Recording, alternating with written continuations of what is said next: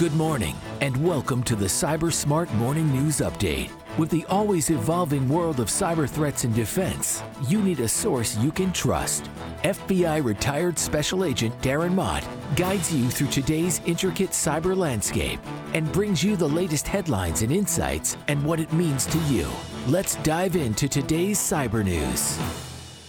Good morning, friends. It is Monday, November 20th, 2023. It's Thanksgiving week. So, uh, will we have, will there be a podcast on Thanksgiving or on Friday after Thanksgiving? There'll be one on both. So you can have something to listen to on those days if you're so inclined. Let's get right into the cyber news because did cyber crime and cyber issues stop over the weekend? Sadly, they did not. In fact, I had to start deleting tabs because I had too many things to talk about. So I'm going to kind of hit on some of the high points. One is just more for me to laugh at, but other than that, let's get into uh, securityaffairs.com. This is from Pierluigi Paganini reporting. This is a good news story. Israeli man sentenced to 80 months in prison for providing hacker for hire services. Aviram Azari, 52, was sentenced to 80 months in prison for computer intrusion, wire fraud, and aggravated identity theft in connection with his involvement in a massive spear phishing campaign targeting companies and individuals in the U.S. and around the world. The man was arrested in September 2019 while traveling to the U.S. from abroad. So that's a long time to actually get to a sentencing, but you know, it is it is what it is with the um, legal system. Uh, Azari orchestrated the international hacking for hire spear phishing campaign from his home in Israel.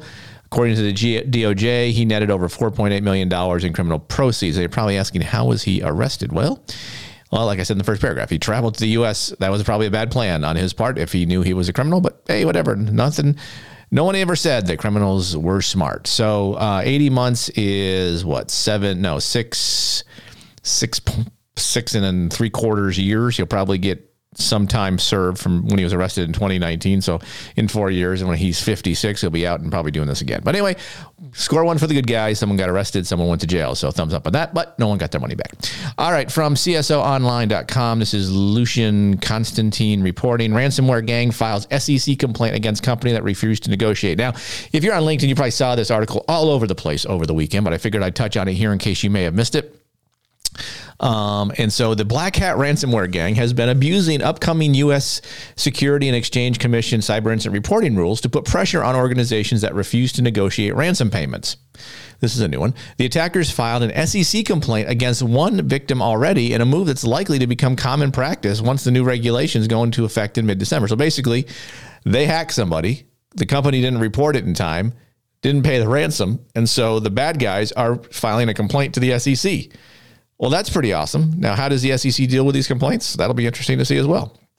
On Wednesday, the cyber criminals behind the BlackCat ransomware, also known as Alpha V, listed Meridian Link, a provider of digital lending solutions to financial institutions, on its data leak website that's used to publicly name and shame companies the group allegedly compromised. Most ransomware gangs have adopted this double extortion tactic in recent years to force the hand of uncooperating victims by threatening to sell or release data to attackers managed to steal. So now they have a three prong approach by being able to file SEC complaints if the companies don't pay, which brings us to again to the question that we've said many times: should you or should you not pay ransom?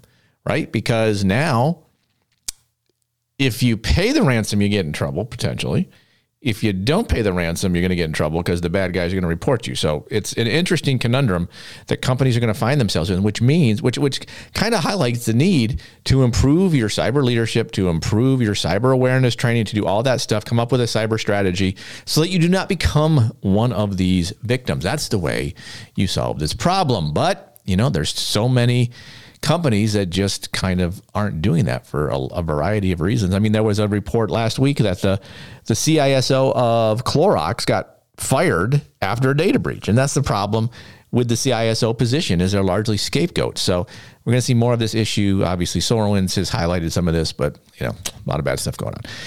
Cybernews.com, Stephanie Schappert reporting City of Long Beach declares local emergency after cyber attack. And this is where we're going to get the dreaded cyber incident quotations. But anyway, the Long Beach city manager put out a statement Thursday evening proclaiming the city a local emergency. The city manager is bidding it will be moved up to a state emergency by Friday after an official public meeting with city council will kick off. Um, what are we talking about here? Um, okay, yeah, sorry, I missed this. I missed the first. I missed the subheadline. Apologies. The city of Long Beach was hit with a network cyber incident. Ooh, they use network cyber incident instead of cyber incident on November 14th, with some systems forced to shut down and now local emergencies being announced. So basically, they got hit with ransomware. They can't bring up their systems. They don't know what to do. You know, I'm sorry to say, pay the ransom, get your stuff back. But obviously, you don't want to do that. How about get your backups up and running? Oh, maybe you don't have those either. Mm. Well, this this kind of goes to the long long term goal of a lot of these hacking groups is finding municipalities. They're, they're clearly under under they don't have good cyber leadership. They don't have a good cyber strategy. They're getting pounded on this kind of stuff, and the bad guys know it. We'll find them and we'll then use them. Now, the one thing I will say for Long Beach, they won't have. They can't get um, shamed into an SEC complaint. But I mean, certainly there's other issues here at play. But again, another another municipality hit. Are you municipality? What are you doing for cyber leadership, for cyber training? Figure it out.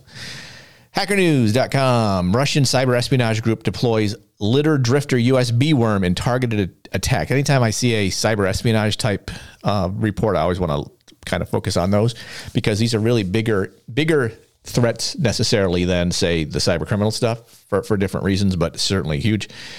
Russian cyber espionage actor affiliated with the Federal Security Service, FSB, which is the Russian equivalent somewhat to the FBI, have been observed using a USB propagating worm called Litter Drifter in attacks targeting Ukrainian entities. Checkpoint, which detailed, um, detailed sorry, gamer uh, Gamaredons are also known as Aqua Blizzard, Iron Tilden, Primitive Bear, Shuckworm Winter Flounder. These are just that's the name of the hacking group. Um, branded the group as engaging in large scale campaigns that are followed by data collection efforts aimed at specific targets whose selection is likely motivated by espionage goals. The litter drifter worm packs in two main features automatically spreading the malware, malware via connected USB drives, as well as communicating with the threat actor's command and control servers. It's also suspected to be an evolution of a PowerShell based USB worm that was previously disclosed by Symantec uh, in 2023. So this kind of goes to show some additional tools and tactics being used by cyber actors, specifically nation state ones are going to find all the good stuff or use all the good stuff that they can, or at least the best, best, uh, most efficient ones rather. Uh, to do that, this is obviously targeting Ukraine, but this will be expanded to other countries uh, who are enemies of Russia. So look for that coming your way probably pretty soon. Uh, from scmagazine.com, Steven Zurier reporting. CISA warns buggy Sophos, Oracle, Microsoft apps join the known exploited vulnerabilities list. The Cybersecurity Infrastructure Security Agency, or CISA, on Thursday uh, added products from Sophos, Oracle, and Microsoft to its known exploited vulnerabilities catalog. In all three cases, CISA advises security teams to apply mitigations as per the instructions from the vendor, but discontinue if the mitigations are not available. Does it exactly say what they are? Um, so it shows that there's a Sophos web appliance command injection vulnerability that has a critical 9.8 CVVS or CVSS score. It is CVE 2023-1671.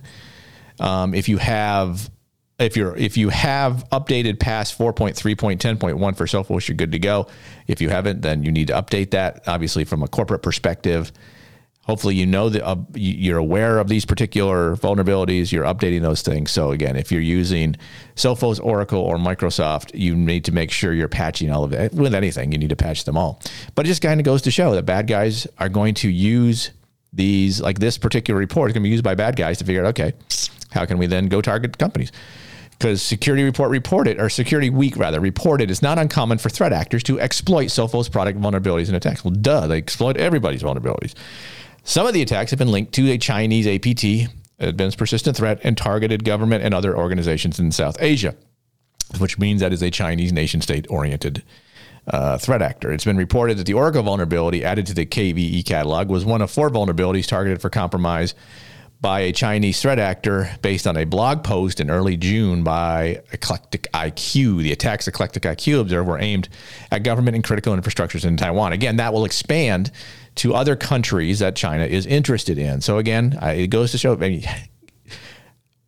you need to subscribe to sites like SC Magazine, all these other sites that even like the news ones I, I read, just to see to get intelligence on what's going on, so you're aware of all of these vulnerabilities, so you can kind of stay on top of patching. The problem obviously is for small and medium businesses, do they have the personnel to do that? Probably not. shoot, I would argue that the large organizations probably aren't doing it either. Because if we look at some of these entities that have been hit lately, Boeing, MGM, I mean, the list goes on. They make hundreds of millions, if not billions of dollars per year, and they're still getting hit. So certainly there's there's a flaw somewhere.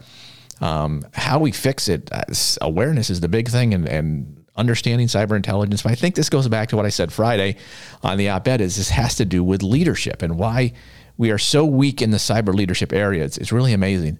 Um, and I think that's something I'm going to probably pound the table on for here for a while. Um, this particular article, I'm not going to spend a whole lot of time on just to make a joke about it. This is from cyberscoop.com. Um, Cyberscoop is kind of a, a government oriented uh, news site. And the title is, and this is Matt Bracken. So I'll give him credit for the titles so I can make fun of it. White House is working on version 2.0 of the cyber implementation plan. My question is when I saw this is is cyber 1.0 really killing it? Honestly, I mean, how's that cyber safety review board going? I mean, I'm not even going to read this article. It's linked if you want to go read it. I didn't spend a lot of time on it because we're moving to 2.0. And I'd be hard pressed to say that 1.0 is really, really uh, helping us out a whole lot, but whatever. I digress. Uh, oh, that's the second. That's the same one I've already talked about. Okay, here's the last one I want to talk about.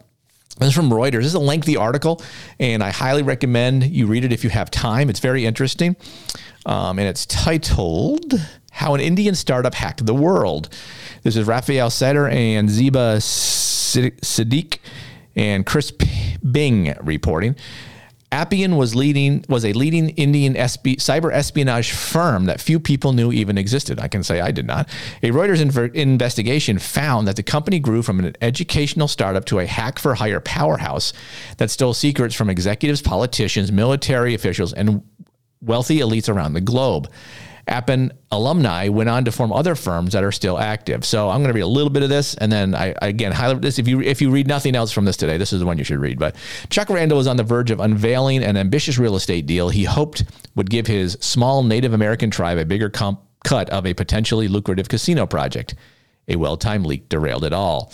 In July of 2012, printed excerpts of Randall's private emails were hand distributed across the Shinnecock Nation's Square Mile Reservation, a wooded peninsula hanging off the South Fork of Long Island. The five page pamphlets detailed secret negotiations between Randall, his tribal government allies, and outside investors to wrest away some of the profits from the tribe's then partner in the gambling world. They sparked an uproar. The pamphlets claimed Randall's plan would sell out the tribe's lands, resources, and future revenues. Within days, four of Randall's allies were voted out of the tribal government. Randall, who held no formal position with the tribe, was ordered to cease acting on its behalf. So, how did we get this? Well, an Indian company hacked uh, on an industrial scale, stealing data from political leaders. Um, I'm sorry, let, let, me go back one a little bit here. I kind of jumped ahead, but um, uh, it says uh, the scandal that roiled the Shinnecocks barely registered beyond the reservation, but it was part of a phenomenon that has drawn interest from law enforcement and intelligence agencies on both sides of the Atlantic. Randall's inbox was breached by a New Delhi based information technology firm called Appin, whose sudden interference in the matters of a faraway tribe was part of a sprawling cyber mercenary operation that extended across the, across the world. The Indian company hacked on an industrial scale, stealing data from political leaders, international executives, prominent attorneys, and more. By the time the Shinnecock Shinnecock scandal. Uh, Appin was a premier provider of cyber espionage services for private investigators working on behalf of big business law firms and wealthy clients. This is an interesting article from this perspective, right?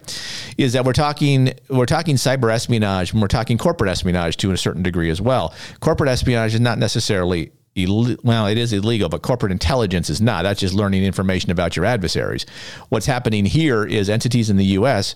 who know that they would run afoul if they did any of the stuff that this Indian company is doing, outsource their requests for information to the Indian company to basically launder their culpability so that the, the Indians would steal information, provide it back to their client, and then boom, stuff like this would happen. There's a lot more in this article that kind of goes into it, and it's very interesting looking at it from the industrial scale of the of what the company did. We don't talk about India a lot, um, especially from a cyber espionage perspective, but this one bears looking at because there's a lot of talented people in India that do work uh, legitimate work as well for a lot less price than you'd get elsewhere. So I mean, it's a if you're looking to do any kind of cyber activity and stuff, India is a place you want to look at. Simply because the cost is there and they're good at what they do. So it's an interesting article. I Highly recommend you take a look and download it. With that, I'm going to let you go for the day because I'm running out of time. I'm not even going to run my reverse bumper so I can, or my end bumper so I can still post this online. If you have questions, thoughts, comments, hit me up, Darren at thecyburguy.com. Follow me on LinkedIn. Thanks so much for listening. Have a great Monday.